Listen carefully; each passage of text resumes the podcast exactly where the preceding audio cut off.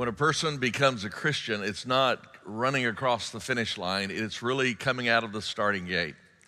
Because when a person uh, uh, surrenders their life to Christ, what really happens is they begin a lifelong journey until that day they go home to be with the Lord.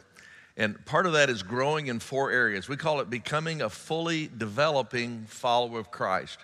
We say fully not because you arrive on day one, but you're growing in five areas of life. We say developing because, again, it continues until that day you go home to be with Christ. What are those five areas that a disciple of Christ is growing in? Well, a disciple of Christ is one, first of all, who is growing in what it means to worship God. They worship God privately, they worship God corporately, but most of all, they worship God with their very life. Their very words that they say and the things that they do and the way they treat people is a worship unto God. The second W is that they contribute to God's work. They not only give of their finances and of their time and talent, but they also practice a relational stewardship, their influence on other people. The third way that a fully developing follower of Christ grows is that they live by God's word. This is not just to know God's word. It's one thing to know what the Bible says and to be a student of it, but actually put your life under it where the word of God becomes the authority for everything for finances, for uh, communications, for family, for everything in your life. And then the fourth area is that you walk with God's people. In other words, you get into community with uh, other believers in such a way that you open their, your life to them and they open your, their lives to you and you encourage them and they encourage you. And then finally, a fully developing follower of Christ impacts God's world. They make a difference. They leave the world a better place than when they came into it. And that last W, the fact that a fully developing follower of Christ impacts God's world, is what we're going to talk about these next few weeks. How we, as followers of Christ, can impact this world. Now, usually when you think about impacting the world, you think of this huge thing, you think of this big movement. And I think a lot of times uh, we, we mistakenly think that the way that you impact the world is to start big. The truth is, is the way you really impact the world is to start small. When Jesus came, he kept sending the crowds away because he knew that the way you impacted the world was not with the big rallies and the big crowds and the big politics. He called together 12 people to the side and he invested deeply in them. And because he invested deeply in them, the entire world was turned upside down. And so we're going to start small today. And today's message is entitled Impacting Your Universe. Now, when I say your universe, I'm not talking about the stars and the planets. I'm talking about your universe because everybody in here has got a universe. Everyone here has a sphere of influence. The biblical word for it is oikos. That's the Greek word.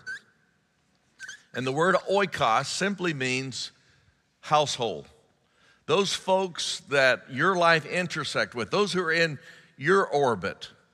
Uh, Jesus was once asked what the greatest commandment was, and he said, Well, the greatest commandment, of course, is to love God with all your being. But he said the second commandment is to love your neighbor as you love yourself. And, and they pressed him a little further. They said, Well, Jesus, who's my neighbor? And you remember Jesus told the story of the Good Samaritan about one who was walking down the road, and there was a stranger on the side of the road who fell among thieves who wasn't even of his nationality, wasn't even of his tribe or his clan.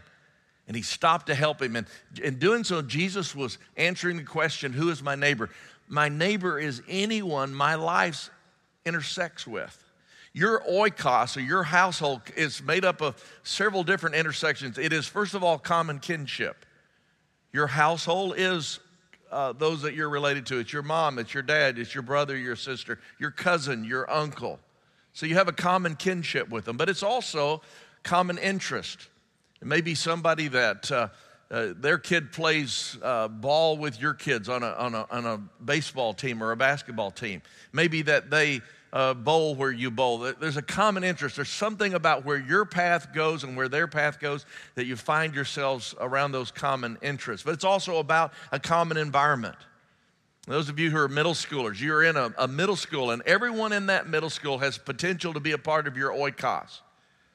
Uh, in your neighborhood, the people who live to the right of you, the left, across the street, and behind in the alley, they're part of your oikos. So it's common kinship, it's common interest, it's common environment.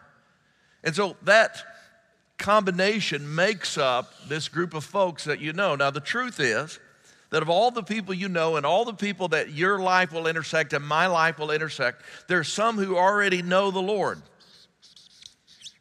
And we're to have an influence on them, we're to encourage them, and we're to share with them. But there's also a portion of folks that you know who do not know the Lord. And that's what we're going to be talking about uh, in particular today about how to impact those who don't know the Lord. Now, I hope this is not a good diagram of your oikos. I hope instead that your oikos looks more like this that there are folks who do know him, but there's a lot of folks that you intersect who do not know him. Now, let me just say that some of you, this is your oikos. It's not so much by design, it's just the way it is. You go to school with a lot of students who don't know Jesus Christ as Lord and Savior. You go to, uh, you live in a neighborhood where everybody, uh, you notice they're still sleeping in when you're leaving for church. You work in a place where you actually get persecuted because of your faith, and you're not, you've not been obnoxious about it or anything. You've not pushed it down anybody's throat, but they feel threatened by the fact that you have standards in your life that they don't have. And so they're projecting their guilt on you. Some of you are in families where you're the only believer, you're the only light in the darkness of your house. And here's what I believe I believe that our God is sovereign, and that's not an accident. I, I, believe that God has allowed you to be placed in that place so that you can impact that for Christ. But here's what I also know I know, know that some of you have so engineered your life that it looks more like the first chart than the second chart. And you have avoided at all cost being around anybody who's not with the program. And where I believe that our best friends and the closest people to us and our deepest friendships ought to be on this side because we need to be around people who will love and support us for following Christ. We need to be touching the rest of the world and we don't need to isolate ourselves. Been a whole lot of talk about Ebola in the last 30 days. And we're also worried that we might contaminate ourselves. And yet, it's kind of funny, the, the media does kind of weird and crazy things with us. We get a little fearful because of the media. There's been one person in the continental United States who died of Ebola in the last 30 days. There have been 3,000 who've been killed on highways during that same time period. I'd stay away from the highway if I were you. Just call me crazy. But you know, we, we get focused and everything. Well, sometimes we, we, we want to quarantine ourselves from lost people because we get afraid of lost people. They might pollute us, they might say a dirty word in front of us. And as a result, what happens is nobody catches what we want to be contagious, and that is Jesus Christ in this world. And I think we have to, in a prudent way, some of us to change our path so that we notice those people who are around us and we engage those people around us who do not yet know Christ. Now, here's the reality of those folks that you know who do not know Christ, about half of them fall into one category, and it's the half of the folks who are not interested in spiritual things right now. In fact, here's what Jesus said Jesus says, Do not cast your pearl before swine, or they will turn and rend on you, or they'll rip you apart. And he was saying that there are people right now, wherever they are in their spiritual journey, they're not interested in spiritual things. And so, if you try to share the gospel with them, if you try to share the truth about how they could be made right with God, they're going to treat it like a pig would treat a pearl and they're just going to stomp all over it and they're going to attack you in the process. But there are also some folks that Jesus calls ripe fruit. He said the fields are right into harvest, and about half of the people you know who do not know Christ, I think you might be surprised that they're ready for what you have to say. And a part of having an impact on our world is to understand who fits in what category. And it's a real easy thing to do. It's a real easy thing to say something positive about the Lord or positive about God and just let it lay there. And by the way, witnessing is more of a sentence most of the times than it is a paragraph. You don't have to preach a sermon to say a positive word about God. You say, Didn't God make a beautiful day? Then zip it right there. Stop. Put the lure in the water and just roll it in slowly. And you can tell if someone fits into this category or that category. Someone can be going through a tragedy in their life, and you can say, Would it be all right if I prayed for you? Their response to that question will tell you a whole lot. Or if you say, You know, when I went through a similar time, uh, I don't know that we would have ever made it had we not had the Lord in our life. Don't say anything else. Let it lay for a while. And what will happen is it will let you know what category that they're in. Uh, in the scripture, In uh, Matthew, the fifth chapter, verse 13, it says this it says, You're the salt of the earth, but if the salt has become tasteless, how will it be made salt again? It is good for nothing anymore except to be thrown down and trampled underfoot. And then he goes on to say in verse 14, You're the light of the world. A city set on a hill cannot be hidden. He gives us two metaphors. The one metaphor is the metaphor of salt. What does salt do? Salt does several things. One thing, it's a preservative, it, it keeps things from decaying. You're to be the salt in this world to keep it from decaying. But it is also to give taste to things. And, and you put the right amount of salt, you put too much salt, people want to spit it out. But you put the right amount of salt, it will make people thirsty. There's a reason they serve you salted nuts at a bar, all right? And for the person who is not interested in our message, we need to be salt. We need to live in such a way that would make them thirsty for God. To live in such a way. They, they need to look at our lives as we interact with them, as our life intersects with them, and they ought to think that's the most generous person I've ever been with. That's the most gracious, the most kind, the most polite. That's the most helpful person. That's the most disciplined person.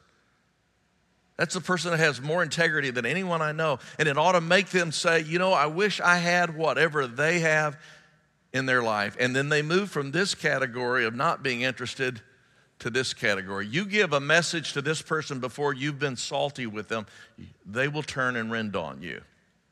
And part of what it means to have an impact on our world is to understand who is in our world, who is in our universe, and where they are in their progress to coming to Christ. But you know what? A lot of folks are here. You have more people in your life who are here already than you know.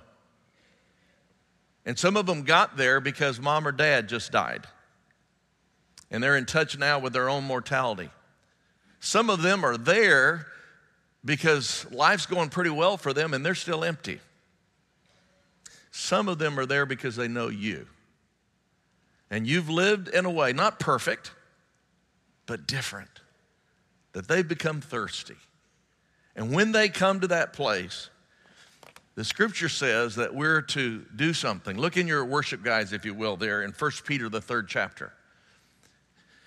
First Peter, the third chapter, verse 15, it says, Always be prepared to give an answer to everyone who asks you to give a reason for the hope that you have. But do this, now don't miss this, do this with gentleness and respect.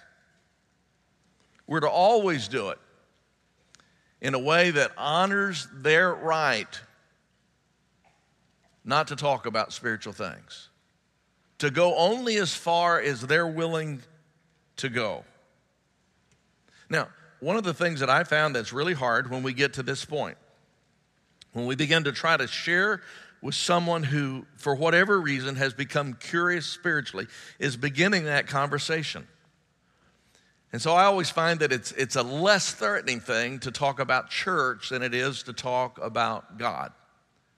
And so one of the things that I just say, and if, by the way, if you don't act like it's an unnatural question, they won't perceive it as an unnatural question. I always like to just talk about, I just say, hey, how long you lived here? Well, I've lived here. Where do you work? How many kids do you have? By the way, have you found a church in the area yet? It's like asking if you found a barber or a grocery store. Or have you found a church yet? And a lot of times people who are on this side of the equation, but who are here say, well, no, no, we really haven't. Used to go to church when I was growing up, but haven't been to church in years. And then I ask a diagnostic question. I say something like this Well, let me just ask you this Have you ever invited Christ into your life to forgive you and take control of your life, or is that something you're still thinking about? Now, the reason I say it that way uh, is because if I say to somebody, Are you a Christian? they can define what Christian means. Christian, for a lot of folks, means uh, one of the blanks that's left that's not Buddhist or Muslim. Christian for some folks means American. Christian for some folks meant I used to go to church. Christian for some folks means I believe that there's probably a God out there. But here's what Christian, according to the Bible, means it means you've come to a point in your life where you've entered a unique relationship with Jesus Christ that you don't have with anyone else, where you're trusting Him to forgive you because of what He did on the cross, and you're trusting Him to be the Lord, the boss, the master, the controller of your life. And so I just put that in the question. Have you come to the point where you've asked Jesus to forgive you and take control of your life? And then notice that last little caveat. Or is that something you're still thinking about? Because here's what I found over the years that if I say, Have you invited Jesus Christ in your life to forgive you and take control? They're embarrassed that they haven't. And so they'll lie. Christians, uh, non Christians will lie to you. By the way, Christians will lie to you too, but that's a different sermon. and so, just to make it easy and non threatening, have you done that, or is that something you're still thinking about so they won't be embarrassed about the fact they're not maybe as spiritual as they think they ought to be? Another great thing about that question is that there's no, no answer to it. It's either yes, I have done that, or yes, I'm still thinking about it, and it leaves the door open for them to share. Now, let me just very quickly say this you are a part of a team. And you may not always be closing the sale. See, some of you who are here today, you, are not impacting your world. You're not talking to those people in your world who do not know Christ, and you're not talking to those who are ready for someone to talk to them about Christ because you're afraid that you don't know what to say. And you're afraid you don't know how to tell someone out of the Bible how to be a Christian. That's okay. Here's what I found out when someone asks you a question, that you don't know the answer to, the best response is, I don't know the answer to that. But you know, I know a place where they do have the answer. And I want to invite you to come with me. Maybe we'll discover the answer to that together. We want to be a team with you. In the scripture, Paul is speaking and he talks about how the play, parts that we always each one of us play and in 1 corinthians the third chapter verse 6 he said i planted the seed Apollos watered it, but God made it grow. See, nobody can become a Christian unless the Holy Spirit's doing a work in their life. And if the Holy Spirit brings them to this place and He puts you in their orbit, He wants you just to do a part of it. And maybe a part of it is just saying, I endorse Jesus, or Jesus has been great in my life, or Christianity is wonderful. Or He may just want you to say what Andrew said to Simon Peter come see. Andrew had known the Lord one day. One day. And he didn't know all that Jesus was about, but he knew it was something special. And so he went to someone he cared about, his brother, and he said, uh, Come see. Can you say those words? Let's see if we can memorize those together. Come see. Let's all say it together. Here we go. One, two, three. I think you can do it. See, that's all you have to be able to say to witness. But the scripture does say, be ready to give an answer concerning the hope that's within you. And, and, anything that we can do to take our game up to another level, anything that we can do to, to share with someone else how they might get to know Christ is always helpful. Now, I've been sharing Christ for a long, long time. When I was in the ninth grade, how many ninth graders or below have we got here today? Would you raise your hand if you're a ninth grader below? All right. When I was in the ninth grade, our church said, hey, you need to witness. You need to be able to share your faith. And so they sat down and they taught us how to explain of scripture Romans 6:23. It's a very easy scripture. And then that summer we went on a mission trip to Cortez, Colorado. And they put us on a school bus and they drove us down the middle of the streets of Cortez, Colorado, and they dropped us off by twos on street corners all through that city. And I remember I was scared to death. But they told me I could do it and they told me I ought to do it. And so I walked up to this lady and I said, Ma'am, can I tell you the greatest thing that ever happened to me? And she looked at me and she said, Well, sure. And I shared with her about how I had invited Christ in my life, and I explained to her Romans 6:23. And when I got through, I said, "Has anything like that ever happened to you?" And she said, "No, it hasn't." And I said, "Would you like to know how it could happen to you?" And she said, "Yes, I would." And I pulled out a little pamphlet they had given me, and I just read the instructions on the pamphlet. That's all I knew to do. And when I got through, I said, Is this something that you're ready to do, or is this something you need to think about some more? She said, I think I'm ready to do it. And she knelt down and prayed on the sidewalk of Cortez, Colorado, invited Christ into her life. And as I had been instructed, I got her name and address so I could turn it in to the local pastor there so he could follow up. And I walked onto the street a little bit late, a little further, and there was a guy about 21 years old leaned against his pickup truck. And I went through the whole thing again. And when I got to the end, I said, Is that something you want to do today, or do you need to think about it some more? He said, I need to do that today. And he broke out crying. He knelt down by his pickup truck and gave his heart and life to Jesus Christ. I'm ready to take on the world now. And there's two guys who are walking out of a liquor store with six packs in both hands. And I walked up to them and I told them how they could get to heaven, and they told me to go somewhere else. and the bus came back by, and I was so disappointed and I was so upset that I had failed. And I sat on the steps of that motel and I cried and I said, God, what did I do wrong? And God taught me something that day that witnessing is sharing what you know about Jesus Christ in the power of the Holy Spirit and leave the results to God. Now, guys, there are people out there who are ready to hear. They, God's already done the work, He's already loosened the lid. He just wants us to be obedient. You can do more than you think you can do. The scripture Romans 6:23 is such a great scripture to know and to have in your toolbox so that over a cup of coffee, because here's the truth is, most of you are not going to share Christ with anybody coming out of a liquor store in Cortez, Colorado. I know that. Most of you are going to share Christ with a neighbor you've, all you do is walk over to a fence. Someone you've known for five, six, seven years. Some of you are going to share Christ with a family member over a cup of coffee. And you're going to know when the time is right, and with gentleness and with respect, you're going to wade into there and see if they want to talk some more about it. And if you get stuck, you're going to invite them to church. You're not, your, your sharing is not going to be the way that I share. But I want you to be ready to give an answer concerning the hope that's within you. Romans 6:23 says the wages of sin is death, but the gift of God is eternal life in Christ Jesus our Lord. Several years ago, in fact, it was six years ago, we made a little video of what it might look like if you explained simply to someone how to become a Christian. And we thought it would be helpful. It's on our website. You can go there and watch it as many times as you need to watch it so that you could get better at sharing the good news. It's also there if you're here today and you've never invited Christ in your life, so you could watch it again and listen to it so that you could know how you could be saved. And I want to just say this some of you are here today and you've never accepted Christ as your Savior. We're actually going to show this little video clip. As we show it, if God speaks to your heart, when I invite the person on the video to pray with me, feel free to go ahead and pray. It counts, even if it's on video, all right? Let's watch it together. Now, Jim, you've been to church with me a couple times. Do you have any questions? Well, it's been real interesting. I'm just not sure what questions to ask. Okay. Well, let me ask you this. Uh, do you feel like you've come to a point in your life where you've invited Christ into your life to forgive you and take control? Or is that something you're still thinking about? I think I'm still thinking about it. Okay.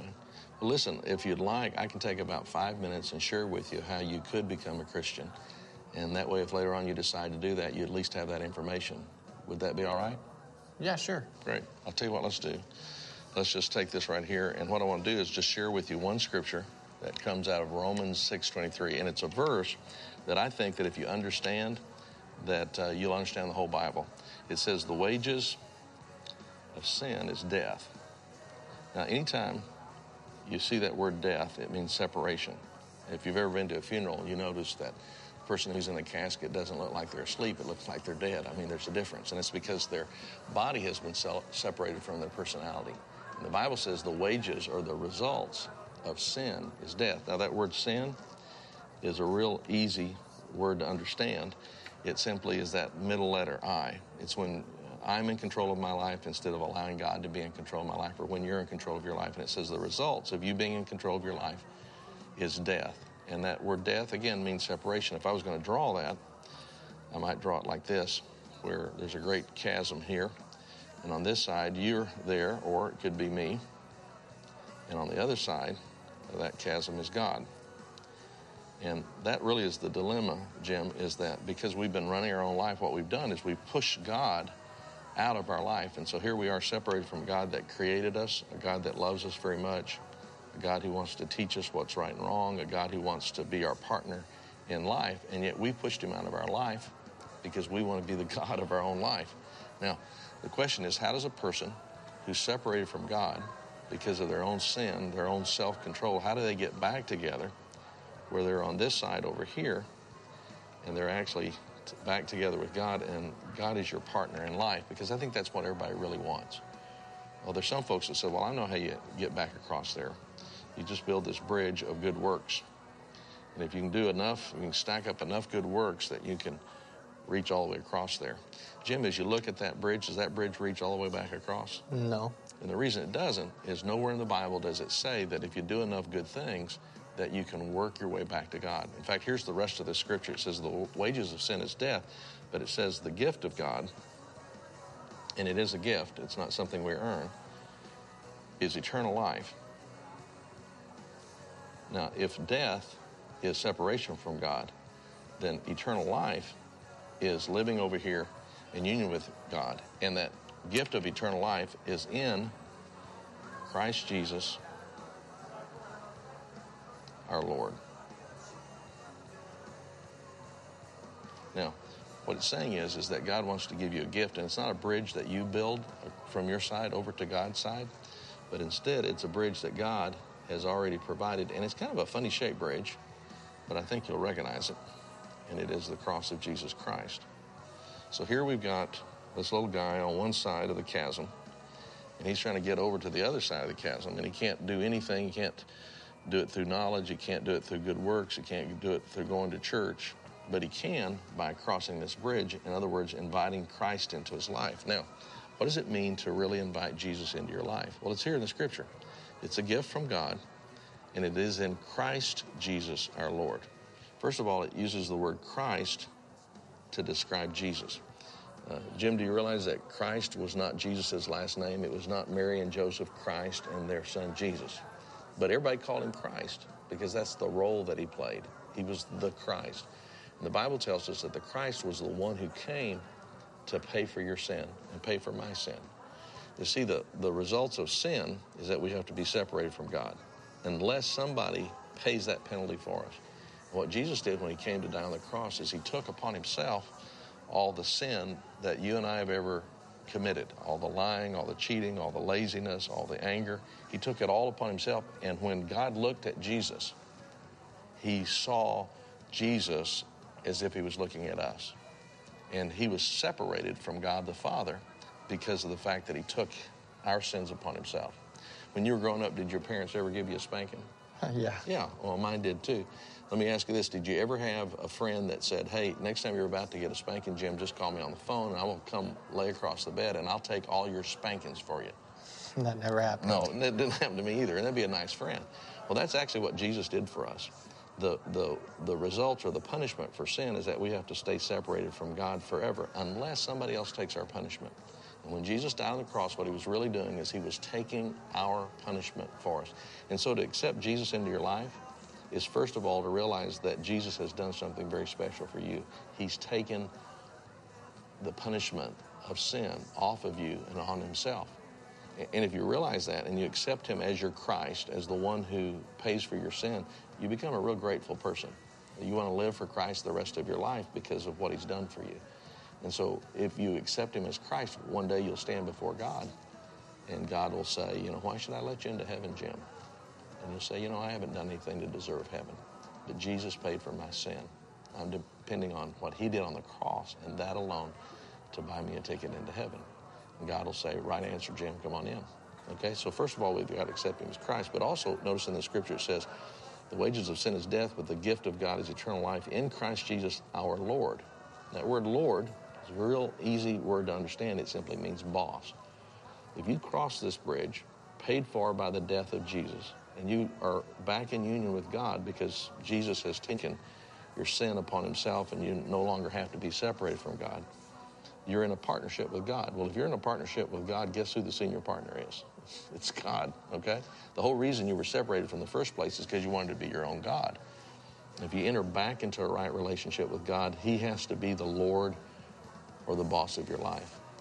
I know that scares some people. They think, well, my goodness, I'm, I'm not sure I want to cross that bridge because I'm not sure I can be good enough. The truth is, you're still going to make mistakes. You're not going to be perfect. You're not promising God you'll never do anything bad again. What you're saying is, is that God has every right to rule your life, and you're willing to let Him do that.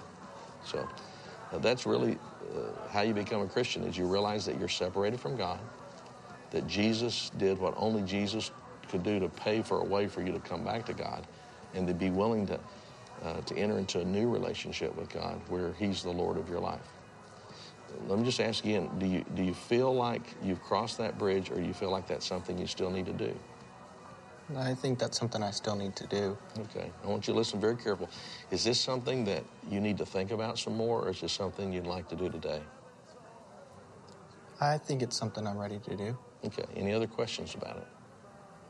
I don't think so. Okay. Why don't we just pray together?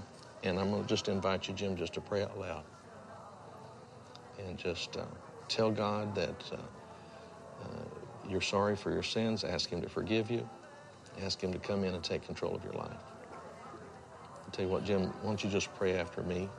And if these words express the desire of your heart, God will hear them and answer them. Just pray, Dear God, Dear God, I know that I'm a sinner. I know that I'm a sinner. Please come into my life right now. Please come into my life right now. Thank you for dying on the cross for me. Thank you for dying on the cross for me. Please take control of my life. Please take control of my life. In Jesus' name I pray. In Jesus' name I pray. Amen. Amen. Jim, welcome to the family of God.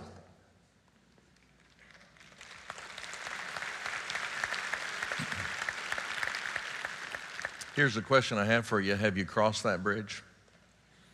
Didn't ask you if you knew the story. Everybody knows the story.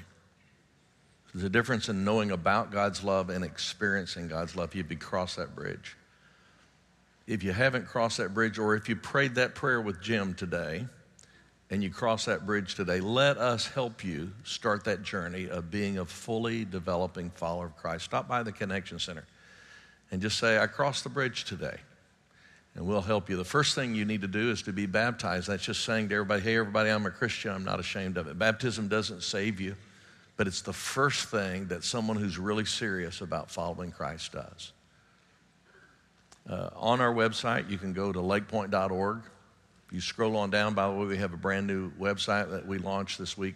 There's a little place down there that says Next Steps. Just click on Next Steps and then click on Salvation and you'll find this video if you want to watch it again. If you would help you in sharing your faith with others, just two steps, two clicks, lakepoint.org, and then next steps, salvation. You can share more than you know you can share.